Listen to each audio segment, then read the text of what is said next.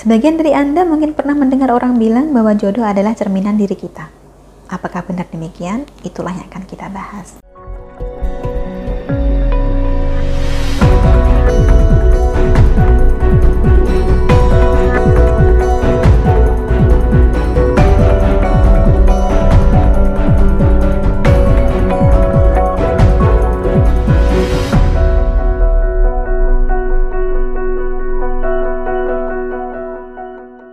Salam Rahayu, dengan Dewi Sundari di sini seperti biasa. Apa kabar Anda? Saya doakan semoga selalu sehat dan senantiasa diberikan kemudahan serta kelancaran di mana pun Anda berada. Bahasan kita kali ini adalah seputar jodoh. Sebagian dari Anda mungkin pernah mendengar orang bilang bahwa jodoh adalah cerminan diri kita. Apakah benar demikian? Itulah yang akan kita bahas. Semakin dewasa usia kita, maka perbincangan seputar pasangan hidup akan menjadi semakin sulit kita hindari dan urusannya bukan lagi soal mencari orang yang bisa diajak nonton film atau diajak makan di luar, tetapi benar-benar pasangan yang bisa menemani hingga akhir hayat.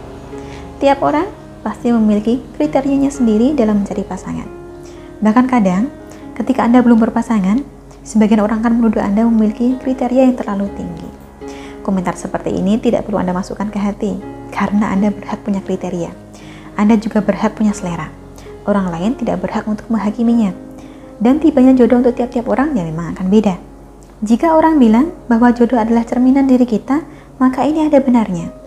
Orang yang berkualitas baik umumnya akan dipertemukan dengan mereka yang berkualitas baik pula.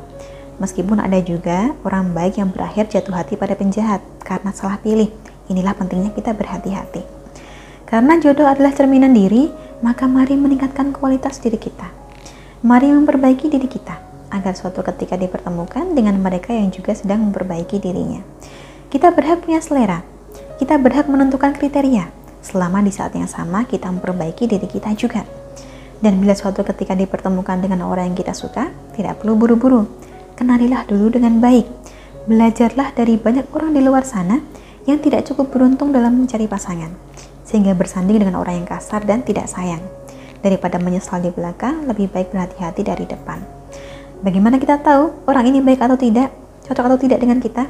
Ya dengan mengenalinya, bukan dengan menerawang, bukan juga dengan meraba-raba.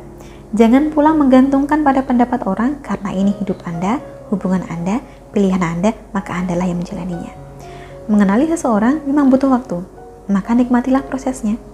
Tidak semua orang memiliki kepribadian persis seperti apa yang ia tampilkan di luar. Jadi lebih baik dikenali dulu daripada kecewa setelah menikah. Tidak perlu buru-buru berkomitmen, hanya karena sudah dikejar umur atau karena sudah didesak oleh keluarga. Jangan biarkan orang lain mempengaruhi sebuah pilihan yang mestinya berhak Anda putuskan sendiri.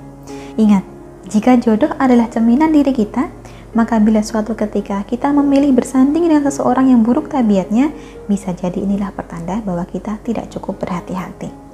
Ada banyak kasus di mana orang dari awal sudah tahu bahwa pasangannya ini berwatak tidak baik, tetapi tetap memutuskan untuk menikah.